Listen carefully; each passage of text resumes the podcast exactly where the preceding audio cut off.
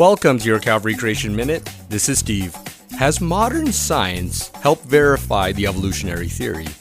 According to the theory of evolution, humans are the most advanced mammals because of millions of years of natural selection that has equipped us with the most complex and advanced systems. Research at Tel Aviv University were surprised to find that this evolutionary prediction did not prove true with mammal brains.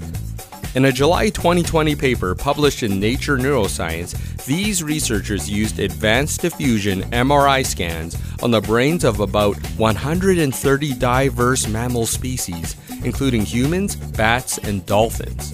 What many in the scientific community predicted was that humans should have the best brain connectivity compared to all other mammals. This was not the case. Professor Yaniv Assaf explains, quote, we discovered that brain connectivity, namely the efficiency of information transfer through the neural network, does not depend on either the size or structure of any specific brain. In other words, brains of all mammals, from tiny mice through humans to large bulls and dolphins, exhibit equal connectivity, and information travels with the same efficiency within them. End of quote.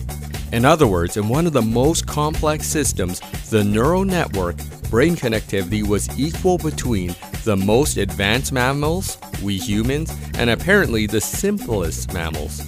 This is not what the evolutionary theory would have predicted, but it's predicted from the reading of Genesis 1. Rather than demonstrating change over time, this demonstrates shared design. It is the fingerprint of our Creator who designed all mammals and who also made everything good from the very beginning. To learn more, contact me at creation at calvarychapel.ca.